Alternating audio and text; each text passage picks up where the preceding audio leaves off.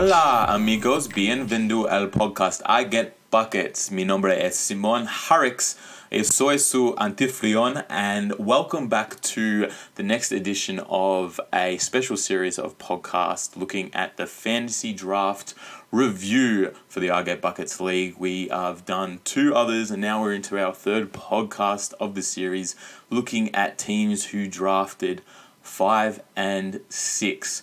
So we are going to do the exact same thing, going from player to player, from the first one that was drafted to 15th of their team, and give my more simple kind of reviews maybe than the last podcast, trying to keep it within the hour so everyone can kind of listen and, and, and get all these podcasts done before we launch into tip off next Thursday. So without any, um, I guess, more weight. We're going to launch straight into the fifth pick of the draft and team Aaron and Blake are dog shit. So no team update yet. So from from now in, I might just refer to the team dog shit, and I can say off the bat that both Aaron and Blake not in the team is a big success story already. I think for for, for coach here. So looking up and down the list, I think this one's a great one to talk about as we are shooting for the stars here with a lot of players. It's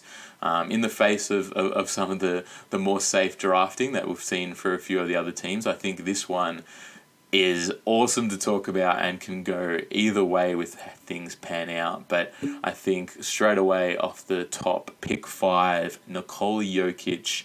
Um, the one that had to be had here, I think we already talked about the Harden problem. Um, yesterday or on podcast number two of the series and, and James Harden will, will come with the, the the back end of this podcast. But I think it was an e- easy decision I guess here for coach that once the other top four went off the um, the I guess the draft board and if you didn't want to deal with James Harden that Nikola Jokic is clearly uh, the next best prospect here.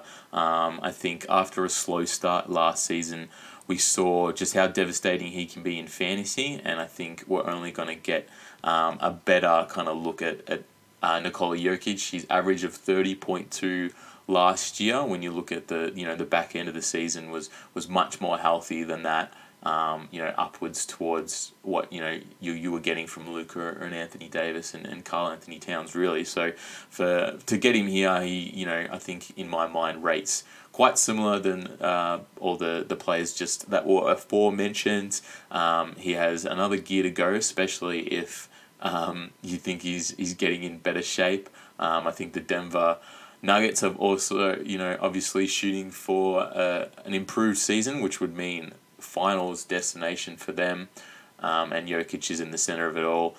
Uh, obviously, the passing, the rebounding, um, I guess he's defensively maligned a little bit, but you know his his hands in the lane, his steals are actually quite healthy for a big man and really gives you a boost. And you know the three point shooting hasn't been great, but the fact that he's willing to take them and you know he, he, he can hit them if he's wide open, it just spreads everything out from the floor.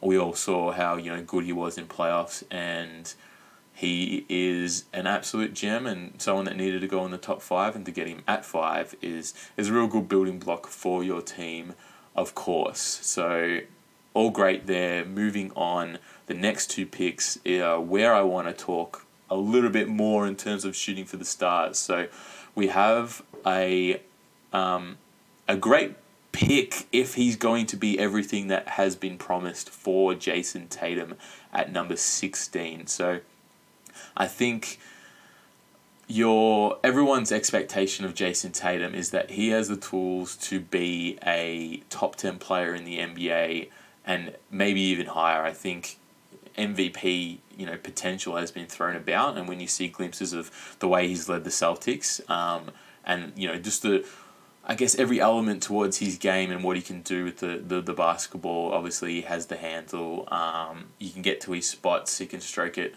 he's he's got he's got everything there to to really you know fulfill you know the the lofty expectations and destiny that everyone's going to put on Jayson Tatum. So it's all about whether it comes together this season and if it makes his fantasy value worthy of taking him at pick 16. So he averaged 24.3 last year and I had him quite high on what I thought of my big board because he is an X Factor player and one of the few, I think, on um, everyone's big boards that you could potentially have that Luka Doncic type um, leap. Or I know we're going a, a while back now, but that was at Russell Westbrook or Kevin Love when you know players go from the the fringes of you know being great to you know being a top 10 fantasy pick for, for years to come and he's one of those players that really could do that. Um, I can't speak highly enough of, of what I like for him and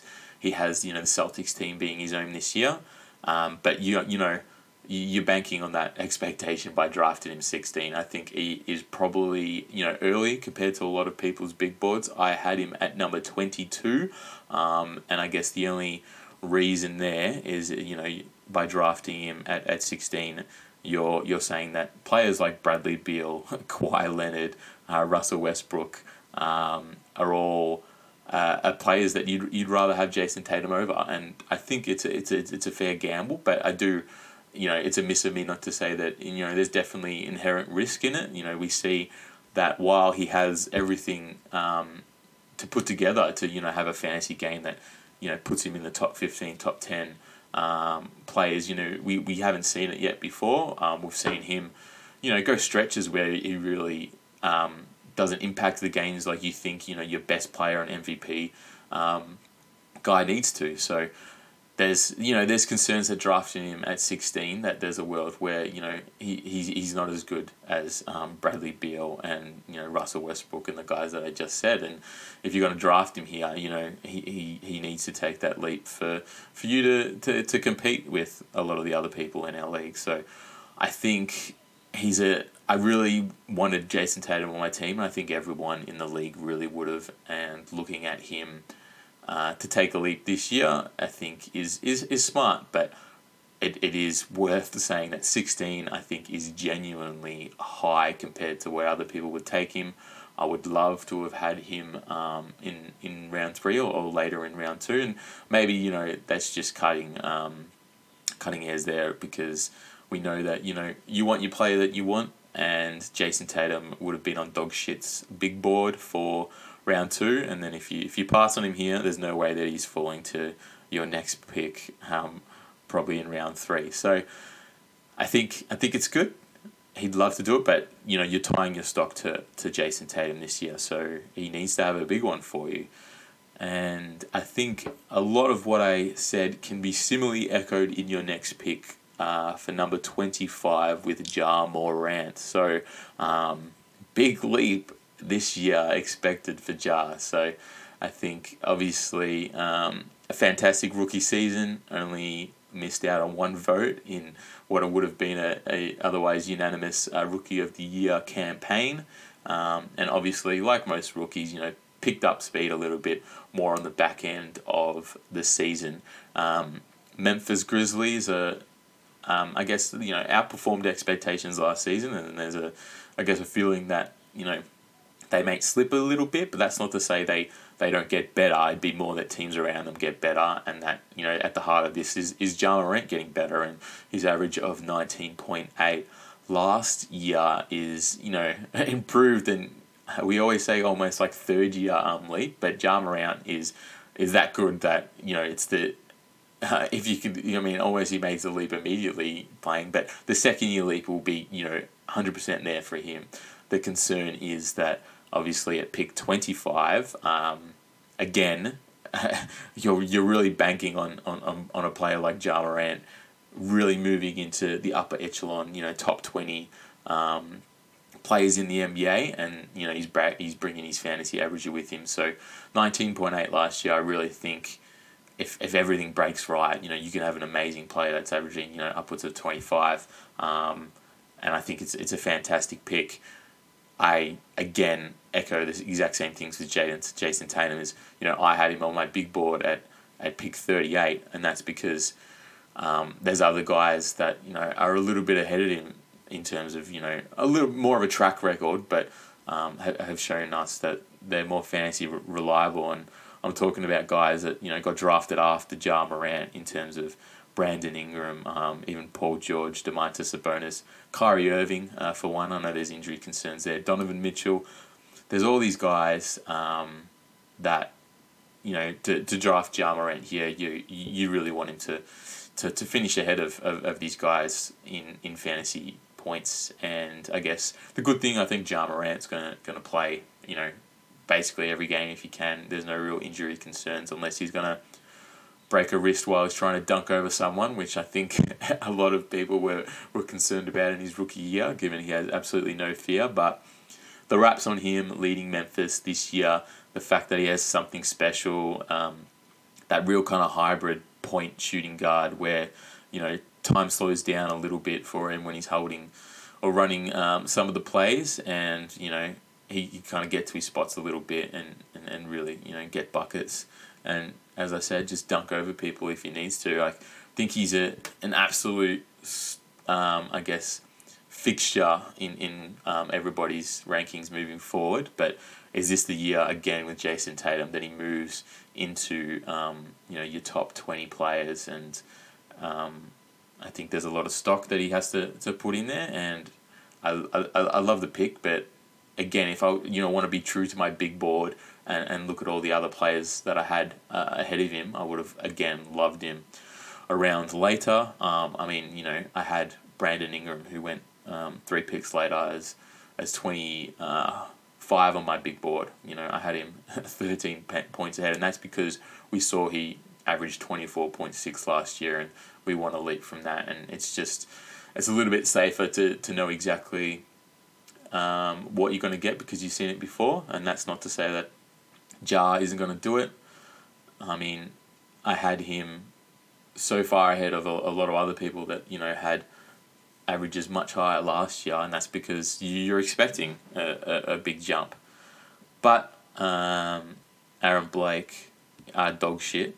I, you really need a new team because I'm, I don't want to be saying that every time because it's so outdated um, and not really that creative, we must say. But um, yeah, you've gone twice in a row with, with, with guys that, you know, reading your team back, uh, complete huge assets, and I love it in terms of your risk, but you, they need to deliver because you've gone so early. But that's fine. I reckon um, there's a lot to say that they're, they're going to be some of the the better NBA players um, this year. But again, the consistency needs to be key. We we all know that Tatum and, and Ja Morant are going to be, you know, the best player on the court. You know, in a lot of their games that they play, if not most. But when you have the you know the down games and potentially his shooting's not there, or you know we saw you know Tatum going absent and Morant's you know only a sophomore, so they're going to be scouting him a little bit more. He's the head of the team.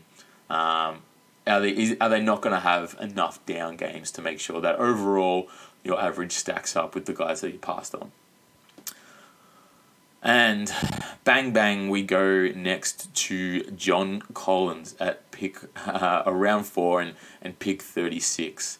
So John Collins was absolutely fascinating this year for a number of reasons. Um, I guess last year he was also fascinating, fascinating basically because he, you know, he missed the first um, 20 games, was it, I think, with uh, PED um, found in his blood and a suspension, obviously, for, for performance enhancing drugs. But when he did come back, um, obviously the average for, for John Collins was 28.5, which is elite and, you know, putting in the upper echelon of, you know, top 15 guys really in the league. But the concern with John Collins is around some of Atlanta's acquisitions in the off-season. Obviously, Danilo Gallinari um, potentially comes in to play a, a real kind of similar position. Um, a lot of the young guys that they've drafted, there's a little bit of confusion about a leftover kind of like wing scenario, especially now that Bogdan Bogdanovic is there. You know, if they do go smaller, what's the blueprint? You know, does John Collins move to the five, or you know, is he a little bit out of the rotation? you know, they've got to have to make a decision about his rookie scale contract and, you know, paying him a little bit. And I know that's a little bit up in the air on, on what they think that, that his overall value in the team and, and how he contributes to winning and, and how he fits next to Trae Young and if they you know, if you know Capela's more, I guess, you know, a traditional big and they go Danilo and, and where does that place John Collins? There's there's a lot of question marks and I think in the wash um, it could pan out, and you know a twenty eight point five average is hard to, to see him exceeding. But you know if he gets his, his same you know allotment um, of of minutes, and we see him you know playing the pick and roll game, that there's a real chance that um, you know Danilo Gallinari is maybe not as um, I guess you know successful as, as what people were hoping fantasy. You know, Clint Capela could really make uh, a, a drop. I know he was added late in the season and didn't really play, um, but you know if he doesn't really come in and fit the role that John Collins could be the same fantasy person that he was, and you know to get him in round four um, based on the average, um, you know, is potentially a steal, but there is the concerns, and that's why he kind of fell down people's draft boards that he's not going to be the same player next year, there's a real kind of concern that he's not as good real life basketball than he is fantasy, and that's always a concern um, for coaches that you know when your real life impact to winning and, and what your role is in the team, um, you know can can outdo what your, your fantasy projections are because you're not getting the rotation that that you want um, from from John Collins. So these are questions and concerns. Um, I think that it's it's a risk, but you know, I think if it pays off, um, you almost uh, you know regain some of the ground or, or some of that star quality that you could have potentially you know lost if you've gone early with with you know Tatum and Morant. and if if all three of these kind of ping the way that um, coaches is hoping. Um, you have a, a, a really huge um, launching pad for your team if, if, if this goes well and John Collins can, can get anything near what he was last year. Um, the, the team's looking super dangerous already, so um, we'll see which way that one goes. There's concerns, but I think you were a little bit safe to let him drop to, to 36.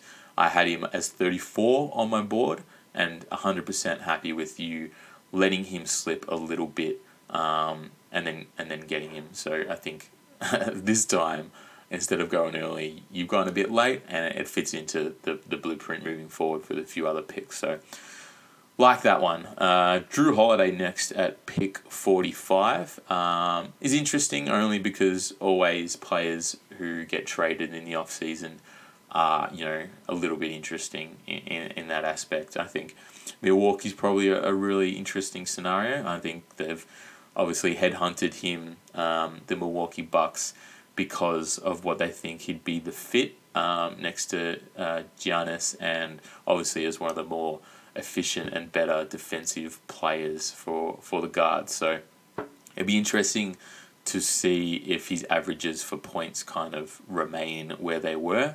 I'd be a little bit concerned that, that some of the stuff trend down a little bit um, in terms of, of, of, of, some of the, the rebounds and points. Um, but in saying that, that's only because um, obviously Giannis has to eat, and there's there's there's quite a, a depth in the bench there. But I think overall, you know, Jrue Holiday has shown that he he, he fits his game in around um, the scenario that he's in, and he's he's been so versatile that I think it's a, a real safe pick and, and, and one that you'd you'd hope can really stack up to, to what you're doing moving forward. Um, where I have him, I had him on 39 on my big board. So obviously at pick 45, I think that is a good pick. He averaged 22.9 last year, and I think there's every you know reasonable scenario that he does similar. Um, I think you know depending on on who was else was there for you left. Um, here we go. You know immediately got drafted before Capela, Wall, and Montrezl Harrell. Harrell, sorry, Oladipo Hayward, and to be honest, out of all those, um, he's the only one that doesn't have a huge, huge question mark on him. So I think it's probably a good, a good time to, to go safe, um, even though it's another guard. Um, um, I'm not too worried. He's dual position, and um, it kind of sets up uh, the rest of um, what you're doing in, in your next few rounds. So all good for Jrue Holiday. Next, we have pick 56 in Julius Randle, and another one with huge question marks, but one that I think um, has been taken in, in, in the right space. So, pick 56, I had him at pick 58 on my big board. I know he was one of the reasons why my team fell apart last year because I took him in round three, thinking that he would be the only person in New York City for the Knicks that would be really fantasy relevant, um, and he just kind of um, come to eat. But watching him is one of the most frustrating things, given his inefficiencies, um, shooting the ball, um, his turnovers, his his I guess ability to to just give away charges by barreling into guys. I think it'd be really interesting to see what New York Knicks are, are kind of doing and building and, and what kind of Obi Toppin really, yeah, I think is the, the long term power forward position there and how they're going to to work um, everything around him. But in saying that, Knicks are still really raw.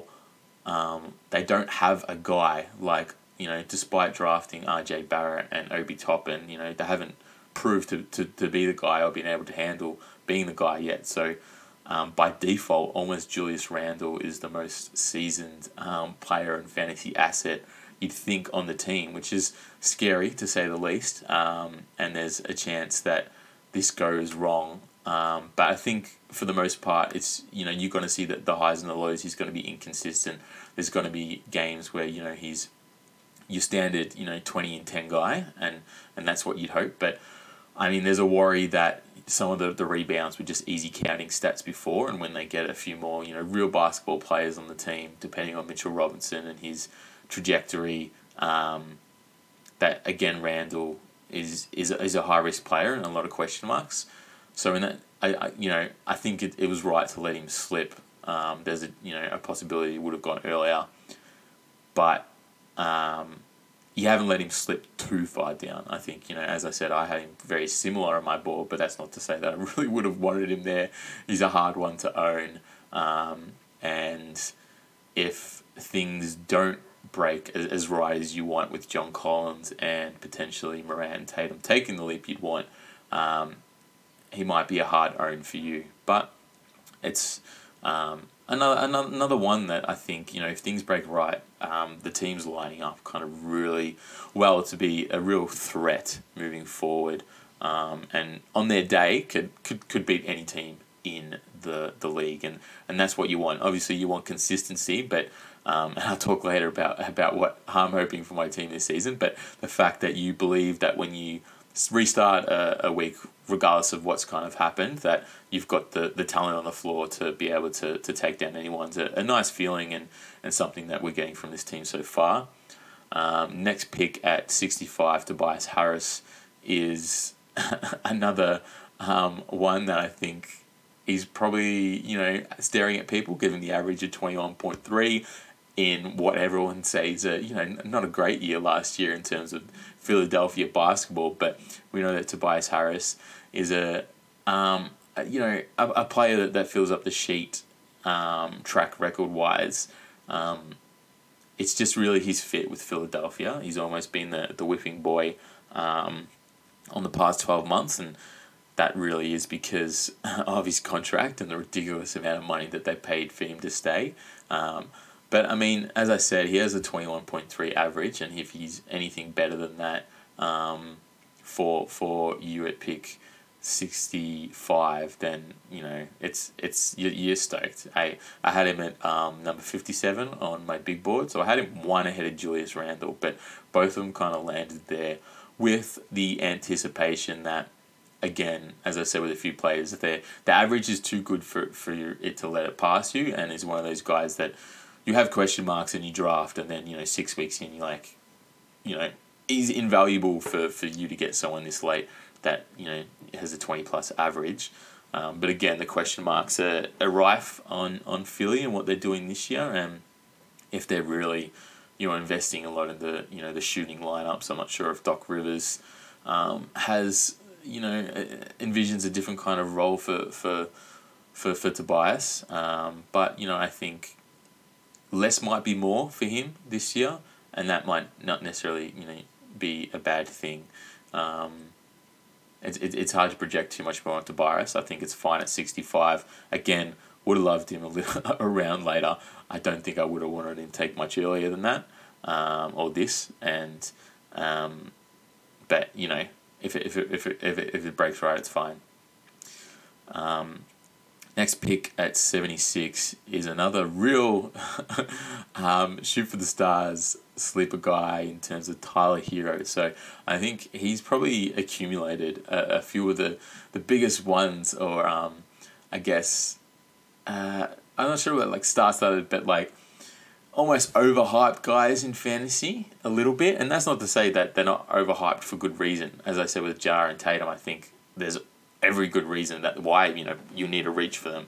Um, and Tyler Herro has a bit of that flavour as well, given that you know last season, obviously his rookie year, he was feeling his way through. Um, he was a fringe player. I think um, he probably stuck on a list the whole year, but you know he averaged twelve, and um, you know that really puts you on the back end of the draft, and and what we've seen in in playoffs is is why you know we we've got a whole lot of stock on, on, on him and you know the guy that he was in playoffs um, shows us you know the guy that he will be this year. And I think for nearly every reason I think you'd um, you, would expect this to kind of happen. I know preseason is only preseason and they were missing a few guys when Miami played their game a couple of days ago but I was really impressed um, by the way he was handling the ball. I think that was a real kind of area of improvement for him in terms of not being just a, a pop up shooter. And he had to take more of the load in the playoffs. And obviously, we saw some of those fantastic games with him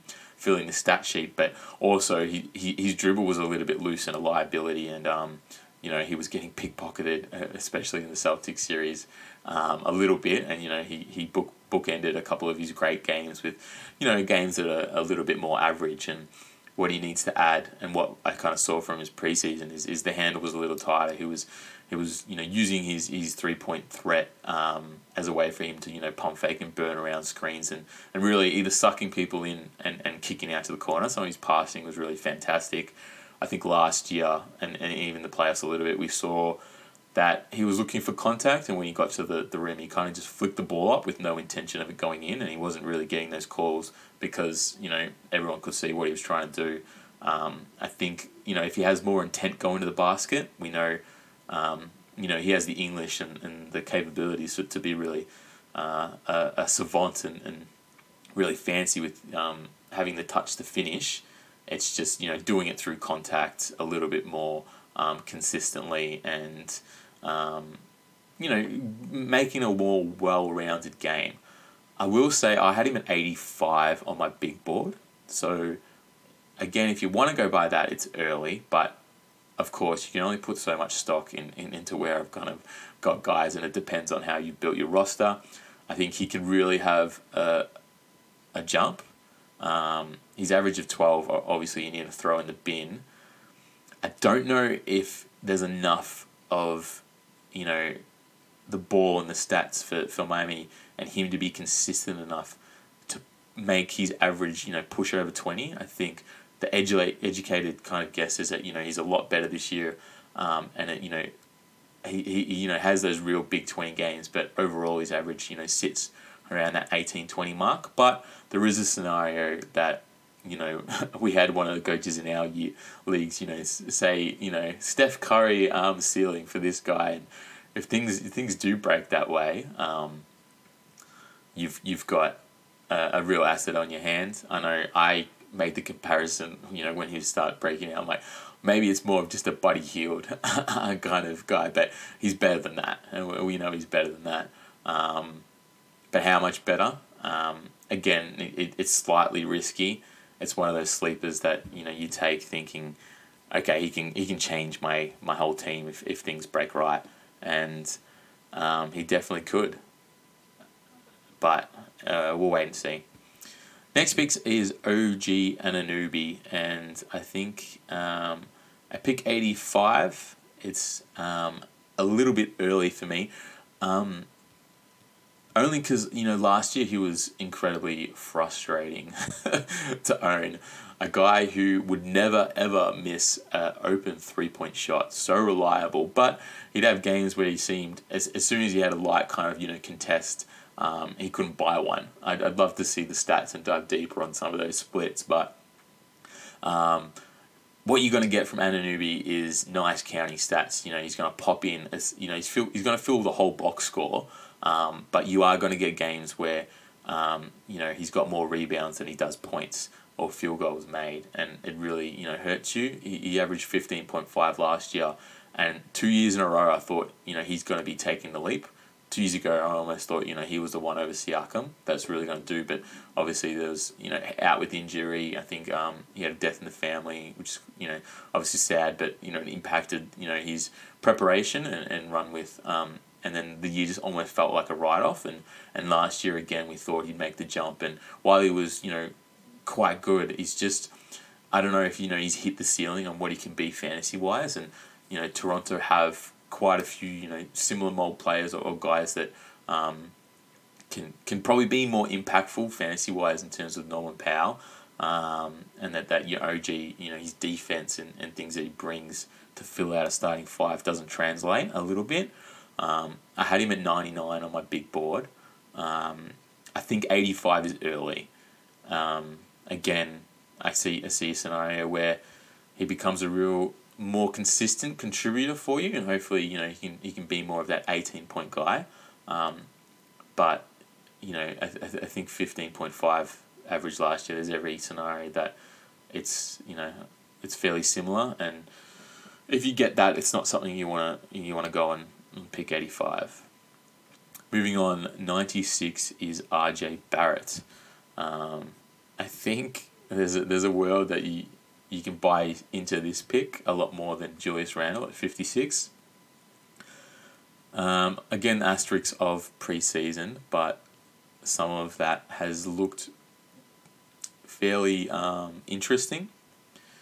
The issue is, um, and for someone who did own him again last year, the, the shot was broken. Um, and he he would have games where he would shoot his his score um, to be a complete non-factor. You know, quarters where he was on eight, and then at halftime he's on three.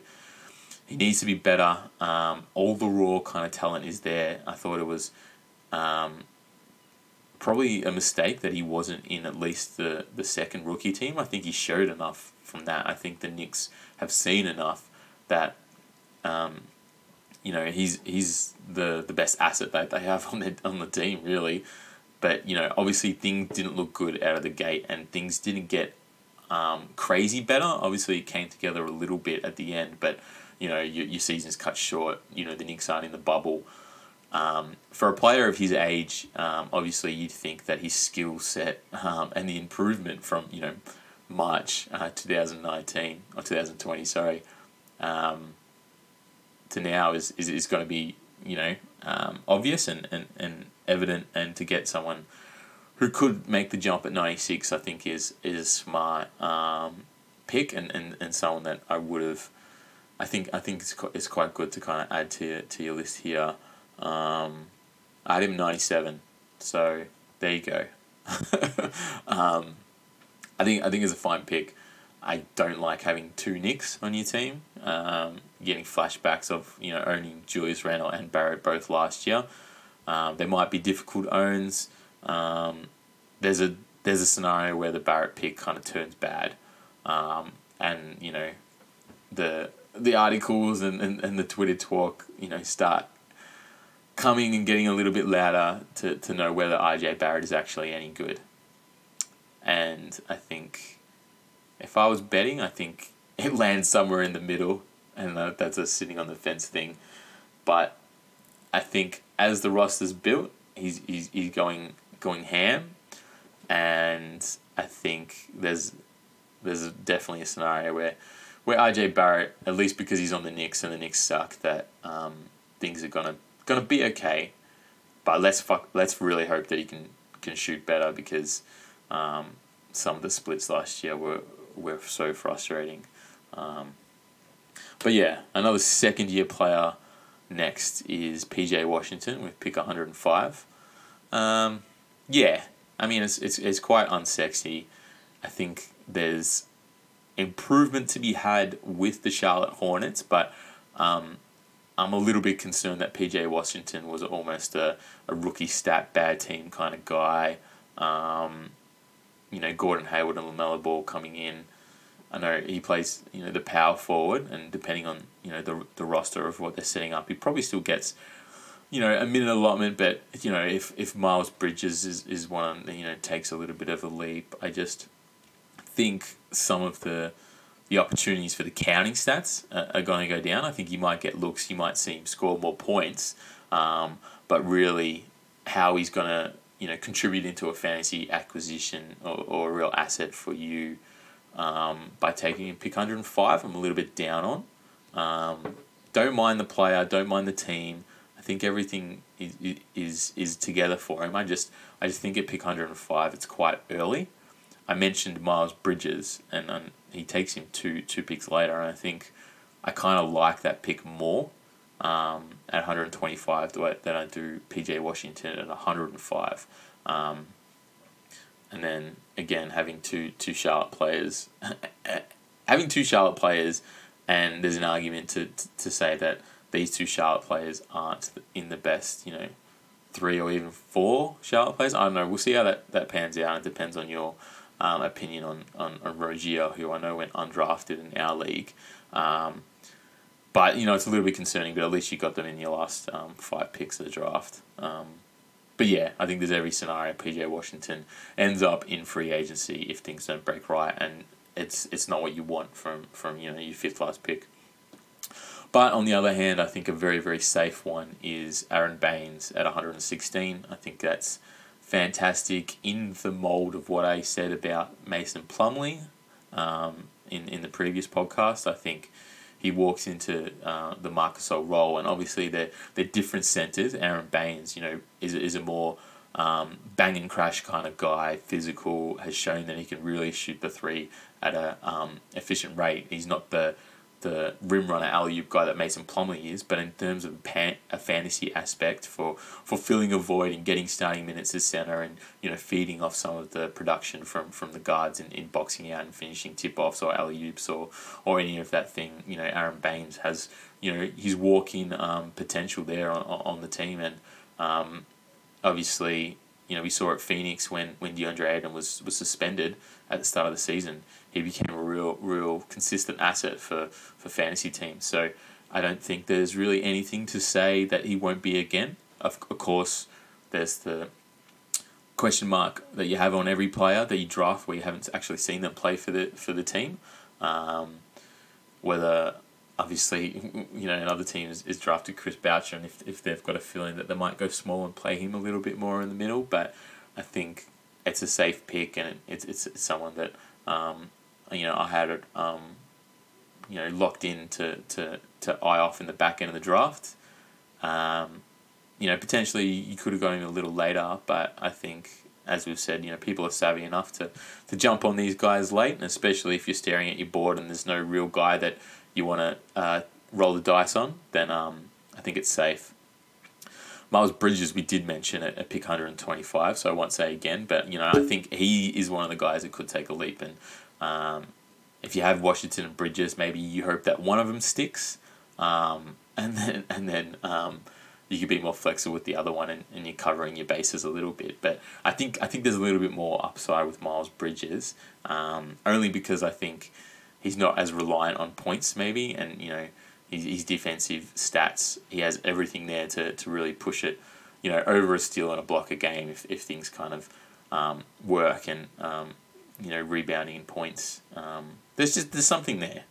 Um, it's hard to traje- um, project uh, Charlotte Hornets this year, but it's worth a risk.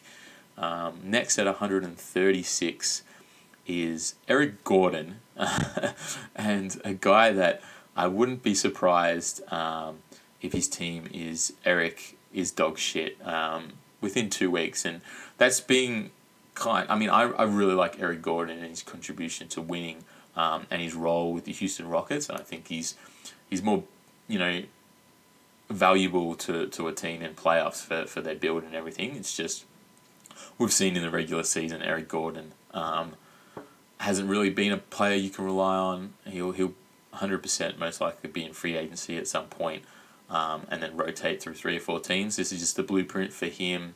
Um, he's almost like a mercenary, um, uh, gun for hire, um, and he's only getting older and some of the play that we've seen, you know, in the back end of last season and, and even playoffs don't project well, I guess, for him. But you know, I, I still think he's a really handy player. You know, potentially, you know, another sixth man kind of scoring guy um, that could be valuable at the end of your bench. Um, but you know, you're going to get weeks where um, he's awful, and we know coach doesn't have the patience for some of those guys. So um, we'll see. Very, very last pick, 145. Um, savvy pick, Tyrese Halliburton. I think a lot of people would have loved him in the last round, but um, coach here was the, the one to, to, to take the gamble. And um, I think he's a real outside shot of, of being a rookie that you know can, can produce and stick on, on a roster, and that's because again the Kings are weird. They have a lot of moving pieces, um, but he's listed here as a point guard, which is you know it's, it's it's the shooting guard position that I think you know is his pathway to fantasy success, and that's because as I said, uh, Buddy Hield um, is maybe not good, and the the Kings I don't really know where they are with. Um, Buddy Hield, and if if that scenario blows up a little bit, I mean, obviously, I think Buddy Hield's the a lot more safer fantasy um, player, but your pathway for Tyrese Halliburton being, um, uh, you know, a producing rookie is if things go weird and they end up starting him early in the season, and, and he really, you know, uses a lot of what the, the tips are on him coming into the draft that, you know, he's a good, you know, decision maker and you know his defense will, will get him into a position where he can potentially you know get um, drafting um, you know counting stats and um, I guess if, if they have him you know as, as a point guard um, then maybe he can relieve De'Aaron Fox a little bit. But we'll see. And you know again last pick if someone else you know pops from free agency and you got to make room he, he's probably one of the guys. But um, yeah, you, there might be growing pains early, um, and he's one of those guys that if he sticks around in a roster, it could be really beneficial for you late, but you may not be able to, to have the patience, but it's worth a roll of the dice, especially when it's the fifth last pick of the entire draft. So that is um, team Aaron and Blake are dog shit, picking at number five. I think overall there's a huge amount of X factor here, star potential, that if the stars align, he can really, really contest for a playoff position. But things need to go right. You did pass up on, you know, the more safe um, options. I know we, we've, we've said before, you know, there's different stripe strategies, and, and other teams have, have gone a lot more safe, and there's there's some teams that really haven't, you know, balanced it, I think. Um, but you know, if things break right and you need to take the risks, especially uh, for coach who you know hasn't seen the playoff glory, maybe this is the strategy you come in and if if Jayson Tatum and Ja Morant become, you know, top fifteen players, and they, they definitely can, um, you know, and Tyler Herro, you know, shows us that the playoffs was was just the beginning of what he's doing. I think he could be really really interesting. And you know, if OG Anunoby and PJ Washington others don't pan out, um, being a little bit savvy in free agency, this team could really be up there. But I just would say, you know, uh, yeah, this this team is going to be called Julius and Eric are dog shit within three months. That's my bet. Perfect. Um, so next we're going to move on to the team who picked six in the draft, and that was yours truly. So this review is going to be a little bit different, obviously, because um, it's almost like my thoughts on the players that I I've taken. But I mean, I think I'm I'm quite critical on my team, and I know you know picks that I like and picks that I woke up in the morning and said, uh, that one was a, a, probably a mistake. I went too early, and I'll just give a little bit of my analysis and thoughts on the players, and then I guess everyone can um, see if they agree or disagree on a few things. But there's there's really interesting things to talk about and concerns that I have. Um, and I mean, we, we start right up the top with um, James Harden, who went number six. And obviously, um, we mentioned, and you know, it's known, but uh, getting pick four in the draft and trading down to six was almost purely because um, James Harden wasn't a player that I, I wanted to take it for. And it might sound stupid because, you know, the difference between four and six, you're still tying your hopes to um, a player of, of, of that caliber. Um, and it goes a little bit in the face of what I said I wanted to do because last year, um, you know, Steph Curry was, was my first pick and, and, injured, and things went quite wrong. So I wanted to, to put together someone in the first round that I can, you know, could just completely bank on and, and you know, walk into to weeks, like I said earlier in the podcast, where you actually have a hope, which was not a lot of weeks last year given um, the injuries and the, the poor production of a lot of teams. But in saying that, um, James Harden has finished not only you know top three in average, but if you go back, you know top two, and then even I think top in the past few of the seasons in terms of total points scored. Um, not the Giannis couple of years, but before that, because he doesn't miss games. Um, obviously, his average last year was thirty four point um, six. It's when he when he's you know in his traditional role, he's doing everything that we've been expected. Um, you know, he's he's potentially a better fantasy pick than than than Doncic Davis, um, and he's definitely a better pick you'd think than Karl-Anthony Towns and Jokic. Obviously, the huge question marks are on his commitment to the Rockets. Um, his, I guess, plan moving forward, obviously, whether he's in shape showing up to camp, his interest levels, um, whether he's going to get traded. Obviously, I think ideally for his fantasy value is if he, you know, he stays at the Rockets, he buys in, he does everything that he's done for the past three years. Um, I do think that if he gets traded, it slightly impacts his value, but I think for someone of that quality, um, depending on the, the situation, I think Brooklyn's probably not great for him, but he'll still be you know amazing. If he if he goes to Philly or if he goes to any of these teams, I, I, I really think his value's at the same point. Um, I think um, pick six is enough um, for me to, to say, okay, you move back for a reason. That's not to deal with it. And if James Harden's still there, then you'd be silly not to because the picks after that do not have the ceiling that James Harden has. Um, and if you want to use it, you know, a pick six, you want to get your value for being in the middle of the round and not being scared. Um, and then you know picking someone like we saw, you know, who goes seven or eight in terms of your your LeBron James or your Steph Curry, only because there's a little bit, you know, of course your marks on them too. So you might as well go with with James Harden, and uh, that's not to say that I'm super scared, given I still have flashbacks of what happened last year.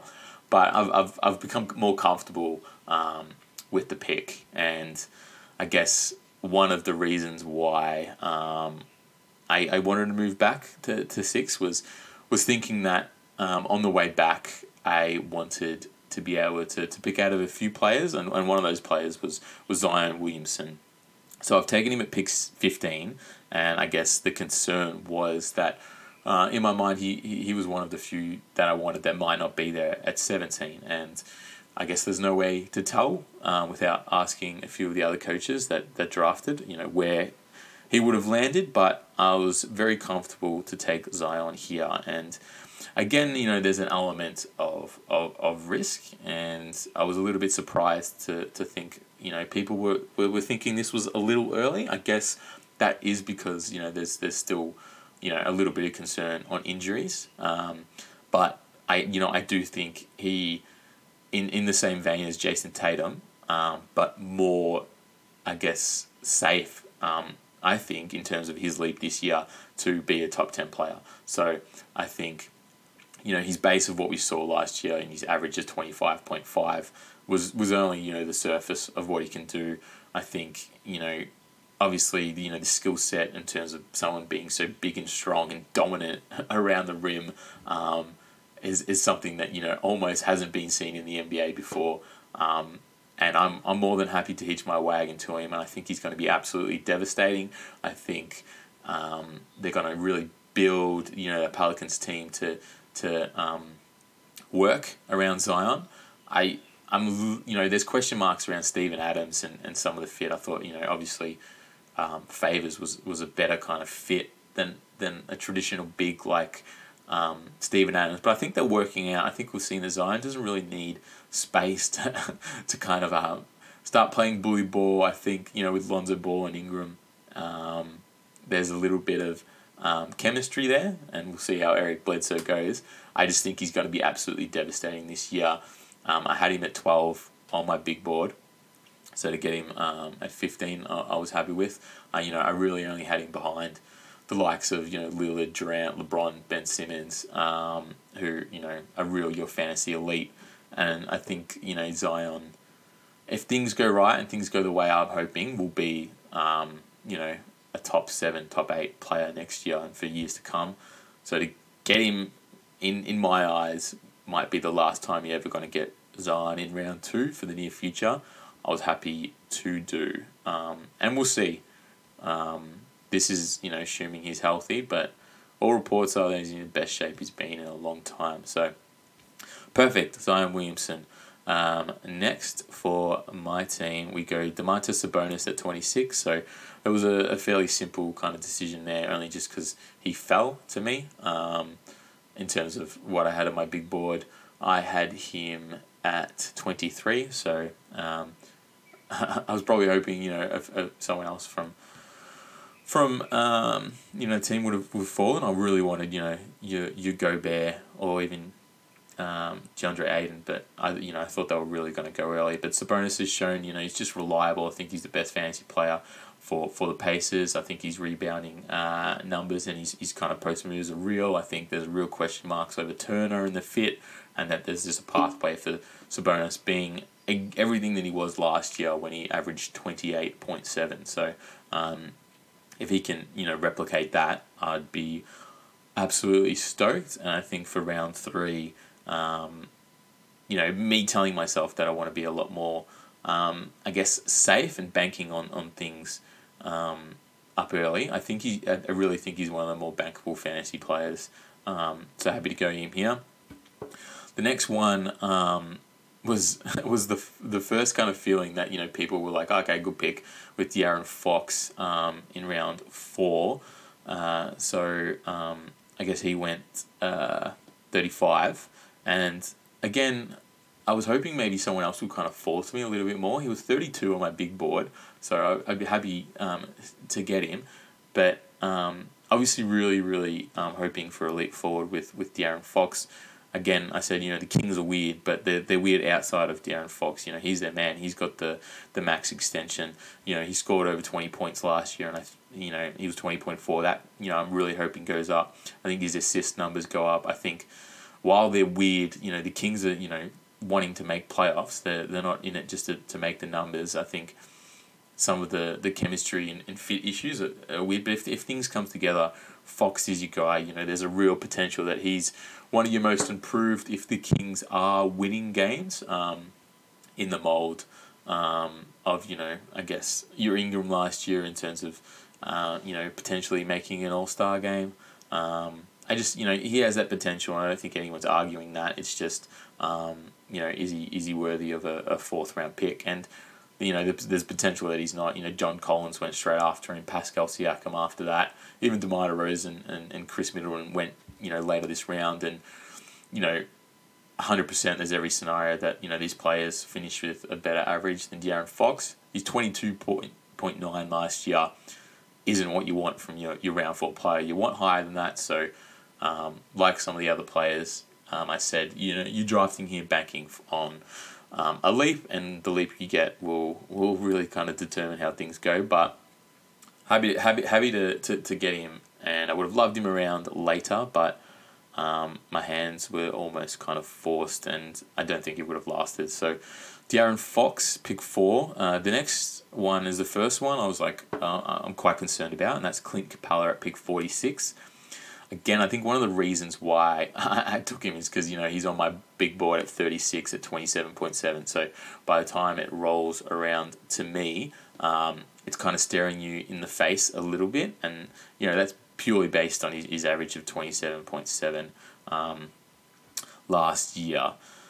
Um, obviously, you know, moved to Atlanta. Didn't really get the chance to kind of show, but I think he's he's and I'm hoping his his point um, you know, total as, as, as being, you know, that traditional kind of big rebound. Um, you know, he's a little bit savvy around the ring. He's not going to, you know, dazzle you with uh, post moves, but he's got he's got a like a definitely like a base of of uh, of work that he can do if you want to chuck the ball down to him. I'm hoping, you know, some of the of what we saw with you know Trae Young is real. Obviously, the concerns I have with John Collins and the rotation do linger over to Clint Capela. I have a bad feeling that this is one that can blow up a little bit in my face, but you know if he if he falls into the role that he's done, you know, in the past three years and, and, and what we've expected from Clint Capela in the NBA, pick pick um, 46 is, is as late as as he's gone um, in a long time. Um, and anything towards, you know, last year's average is money. So um, I'm concerned um, about it. I think we'll get a bit of a feel. I, I, I do think he's a player that, you know, he, his role may go up and down in, in the season, but um, it's he, was that far higher on my big board when it came round. I think the um, the upside was was too good to miss out on, and I'm happy to go him there.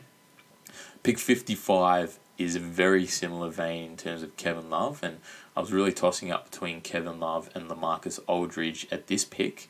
Um, for kind of a, a safe guy that you know put up 22 to 23 last year I think Kevin Love's underrated with what he can do. I'm concerned about his longevity with the Cavs, um, only as they look more younger. Um, you know, I, I don't think he's getting traded anytime soon, although, you know, that might be the best thing for him.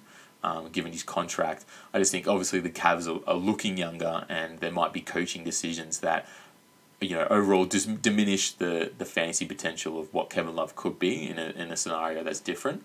Um, but in saying that, you know, before his Cav days, you know, he was a top 10 fantasy pick. He has all the tools, you know, and efficiency, you know, for the shoot three. His passing's been great. I, you know, while he does a, a lot of the rebounding below the rim, he's always really done that. Um, it'd be interesting what the numbers are with Drummond, but um, I think if anything, it's it's it's still you know a safe baseline for Kevin Love if he can keep healthy, and I think an average of twenty two point four, I think is is completely bankable.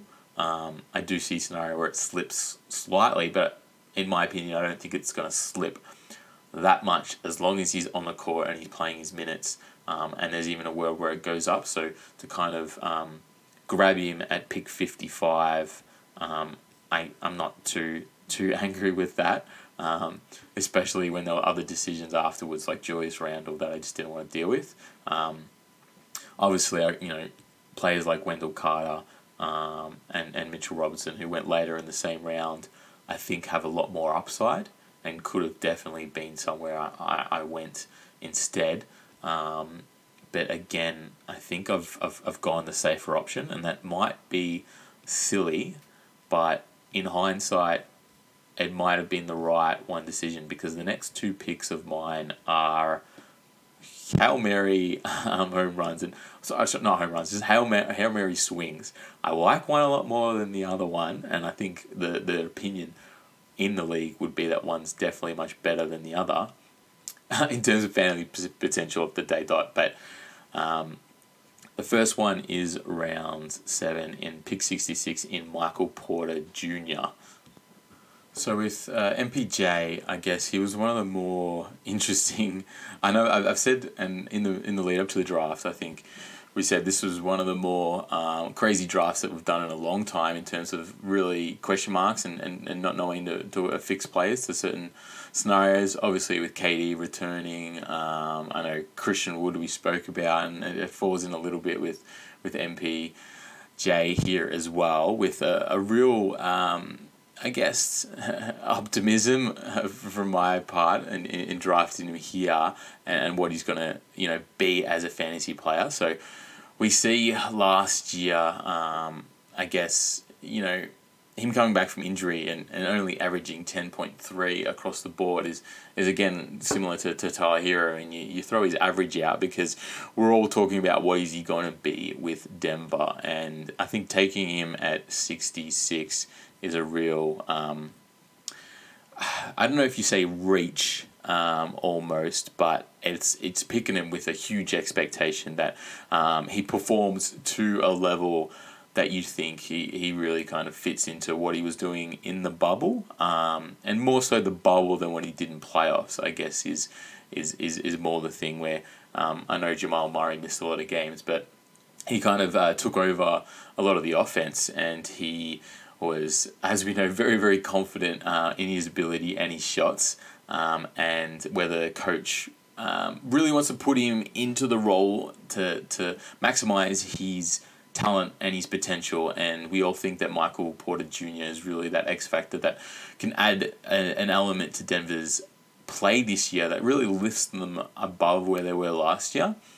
Uh, I think in terms of, of my kind of reviews and where um, I was thinking with him was the fact that you know they've lost a little bit of their depth, but but he comes in as as someone that really picks up the slack, and obviously we think he starts this year and he gets all of the minutes that you would hope um, he could to to maximize his potential, and I think with him, what was last year and the, the real back end because he, he became I guess fantasy relevant in a couple of weeks before um, the world started to end, and that was with me a lot of his counting stats. So even if he had um, areas in his game where he kind of disappear and he, he wasn't as, as involved on the offense, you know, he was averaging you know seven eight rebounds a game. Um, he was being really dynamic on offensive rebounds and, and some of that putbacks. He was running the floor. He was finishing plays. I think if you can add to that, you know, his real um, confidence in his offensive game, um,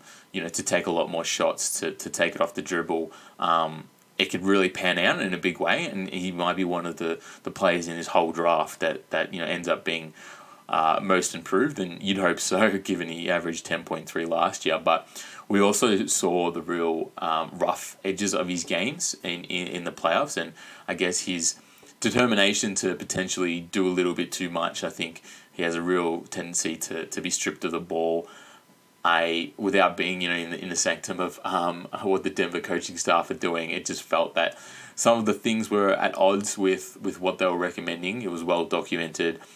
Uh, some of his concerns with his minutes um, and his role in the team, and, and as a coaching staff, is, is something you really don't want to, to hear someone going out and com- complaining about their role. But because of, of, of what he can do, um, I think if everything pounds right, you know, there's a, there's a scenario where where Michael Porter Jr. is, you know, a, a better, you know, fantasy player than, than Jamal Murray, even given that, you know, Jamal Murray I've, I've owned for a few years now, um, I think back to back, and he just there's there's concerns on, on what he can, can do fantasy wise. I know he averaged nineteen last year, um, and we saw that he's the man. I think he, he's potentially more of a better basketball player, obviously, but it's just one of those things with, with, with teams, and you look, and there's examples across a lot of teams where they they could be better fantasy than they, they are in, in real life.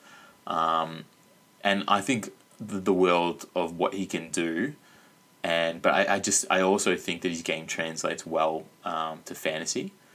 And I had him fifty two, and I had you know uh, you know trepidation taking him with this pick because I was I was really um, you know, curious where other people would rank him, and there's a there's a chance that this pick really tanks.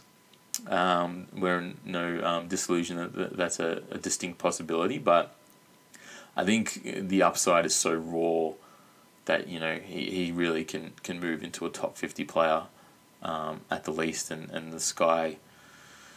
Um, it's not quite the limit.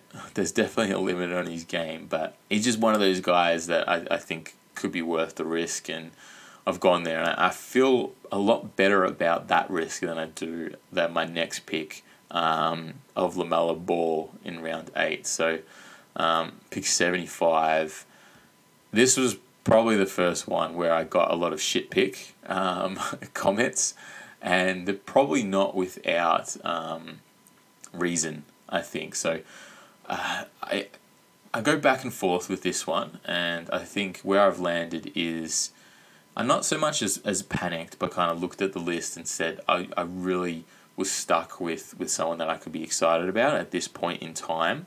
Um, I know right after went Tyler Herro, and um, in, in a good, I guess, experiment looking at the end of the, the year who averaged more, I'd even put my money on, on Herro at this stage. So looking at that, you know, makes me a little bit worried. I just think with LaMelo Ball, it, it, it's the X factor there. Um, I think it's early. I think it's early. I think it's going to come back to potentially hurt me. I would have loved to take him a couple of rounds later, especially when I, I look down the list and, and, and guys that I quite liked, um, you know, that went after like, you know, 30, oh, 20 picks later, you've got Caris LeVert, Levert, um, similar, you've got Lauri Markkanen, um, even even Brandon Clarke around later. The, the guys that I had very similar on my big board, um, that you know I potentially thought I could get later that I might have should have gone instead.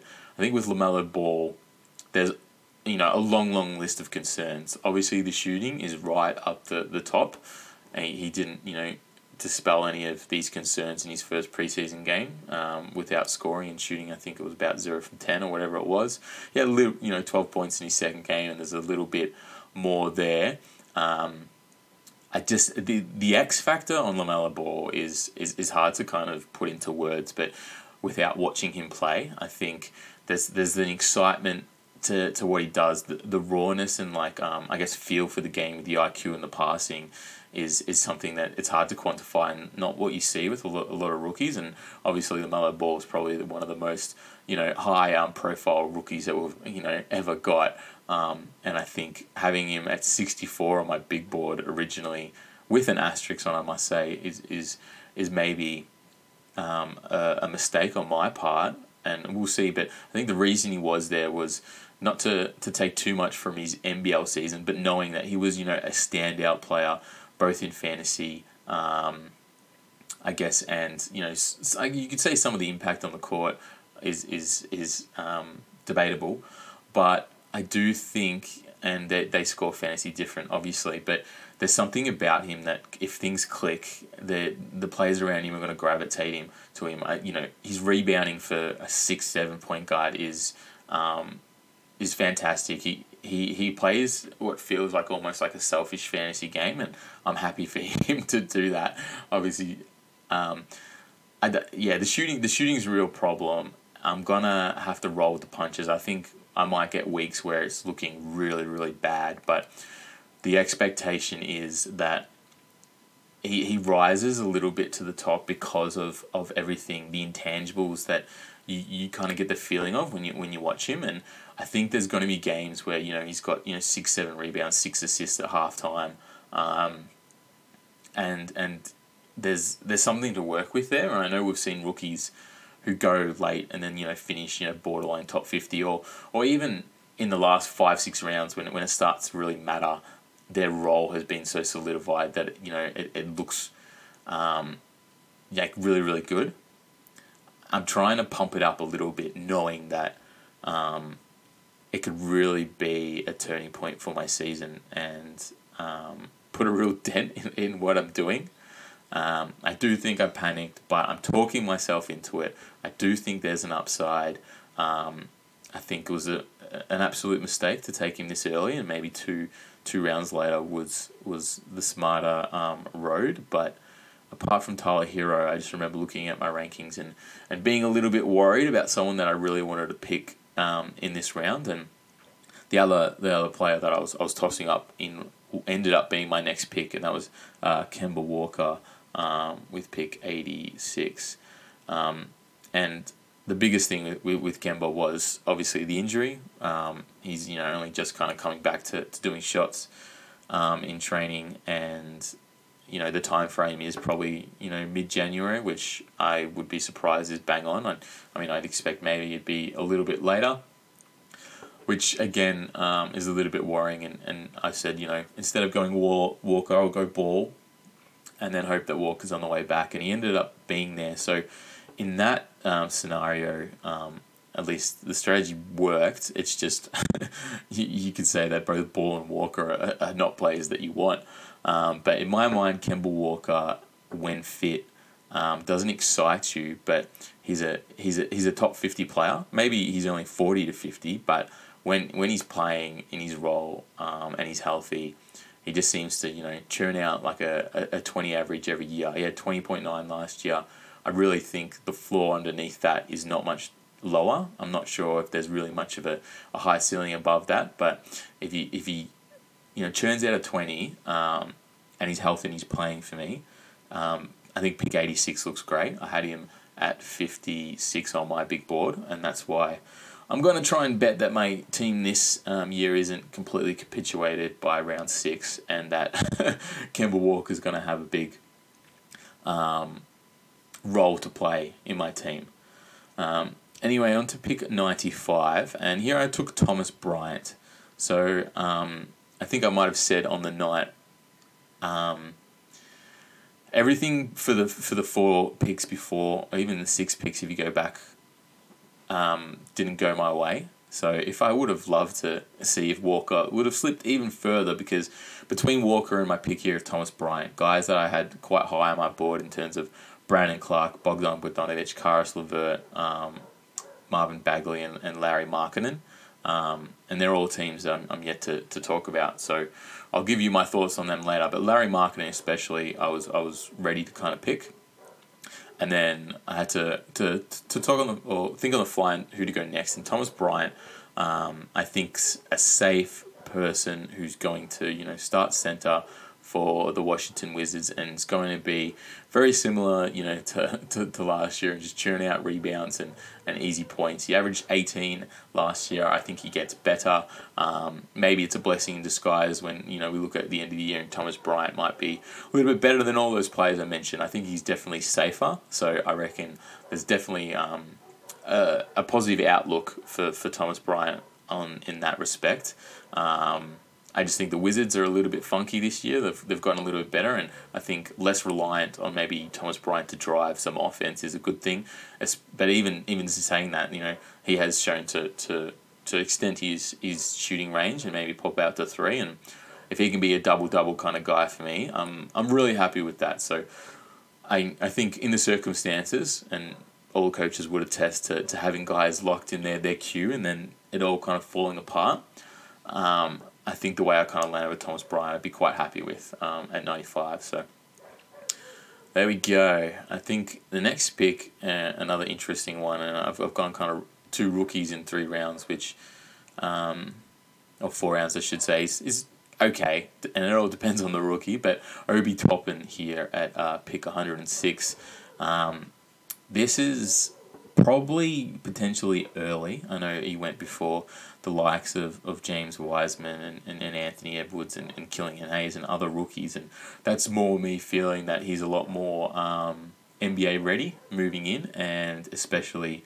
You know, he played a lot longer in college. He's a little bit older, but also because of the role that I think he played for, for the Knicks. As I said, I have big question marks on um, uh, what's his face, Julius Randle. Um, I really have no stock in in a few of the players being a real long term prospect apart from RJ Barrett, and I, I just talked about all the things I've concerned with RJ Barrett.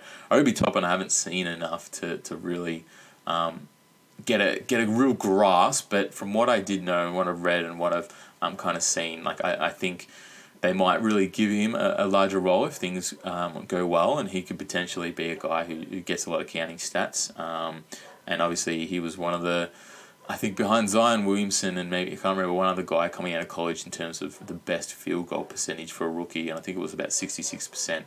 Um, so if, if he can just you know do the things that, that work for him and, and top it up with you know a few few rebounds and best case scenario he ends up you know really locking down a starting spot. I think uh, I don't think he'll start off the bat, but I think it's in the in the same vein as Lamelo, but a, little bit safer both in his role and and what he does, but also because I took him four rounds later, um, is that like I think there's going to be bumps in the road early. I'm not, I'm not um, saying that you know this is going to be much um, you know good straight away, but he if his role you know fits, he could be really valuable later in the season, like we see with a lot of rookies. And I think the the the risk might have been worth it at 106. I know.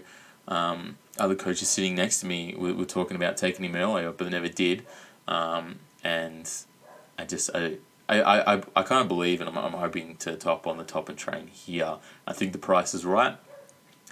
Um, obviously, in the morning, looking at it, I'm like, oh, you know, a round later would have been a lot better. I did think I picked him um, early, or or potentially when he was, you know, only just starting to, to get on other people's radar. Um, I him at 92 um, on my big board, and that's me potentially overshooting some of the stuff and having him ahead of guys like OG Anunoby and Devonte Graham and Dennis Schroeder and Buddy Hield all on my big board, which is definitely up for debate. You, I know a lot of people would disagree with that, um, but with rookies, obviously, it's kind of hard to pin down, and you're shooting for the upside. Next, 115 is Ricky Rubio. Um, I just think it's a little bit like I'm happy to, to, to pay the risk on Ricky Rubio. I feel more comfortable about this the next day.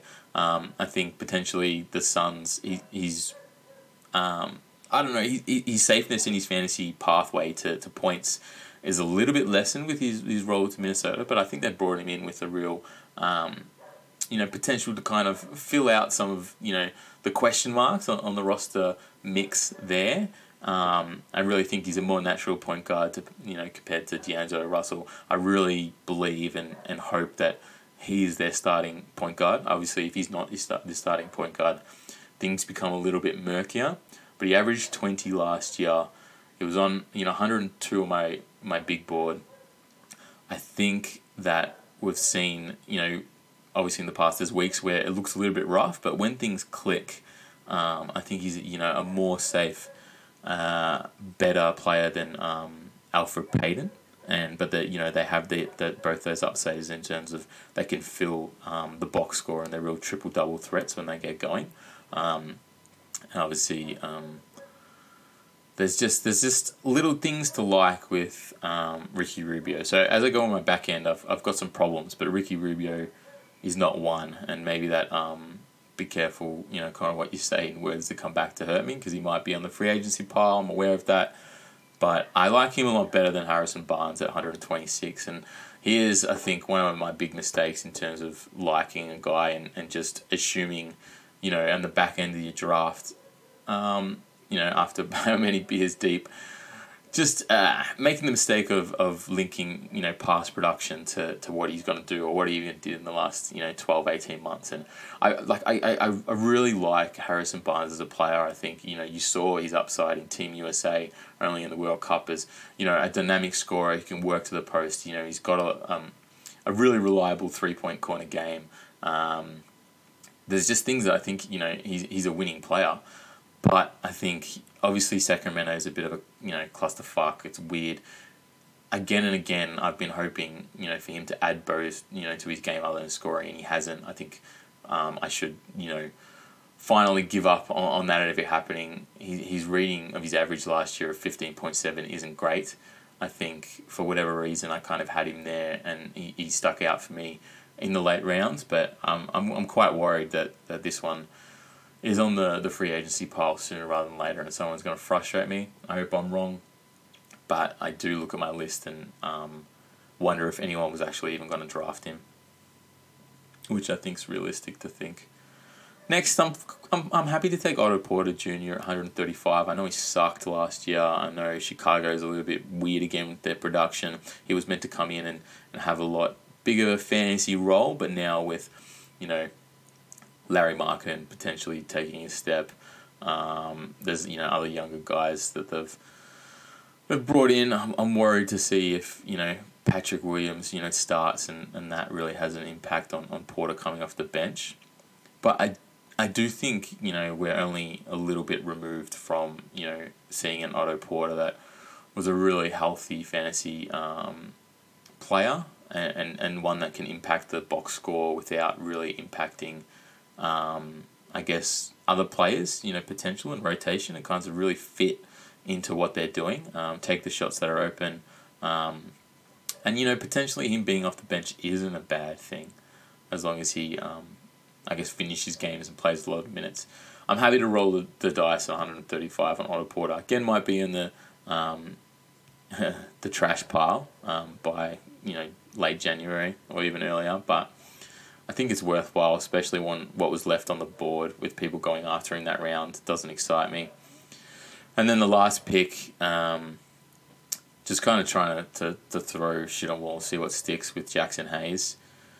Um, I, I'm, I'm not that excited about it, to be honest. I think there's a world where, depending on what Steven Adams um, has you know to give. I think he's obviously a fantastic player, but he, he he's blocking Jaxson Hayes from really being a, a listable um, or rosterable player in fantasy. I think he's super raw, but we see some of the you know the shot blocking and the rebound and the alley oops and the athleticness that you know has the the, the foundation of a, a really good fantasy player, but don't think the raw role was maybe there. I think it's really raw um, for him. I think like other you know younger players, but even more so with Jaxson Hayes. I reckon the bad you know days and weeks are going to be awful. He might not even see the court as much as I was hoping.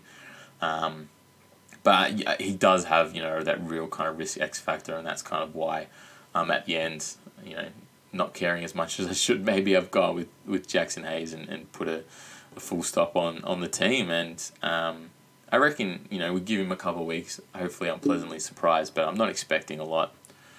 But that's it. That's the wrap up. Um, we've got four more teams to go after that. So I'm racing through them as fast as possible because I know I want to get them done by next Thursday. So while I've got time, let's do it all. I think it was a fun one to do this um, this round or today for for um, Coach Dale's team. I think it's really really interesting to go through some of the decisions there and not have him there on draft.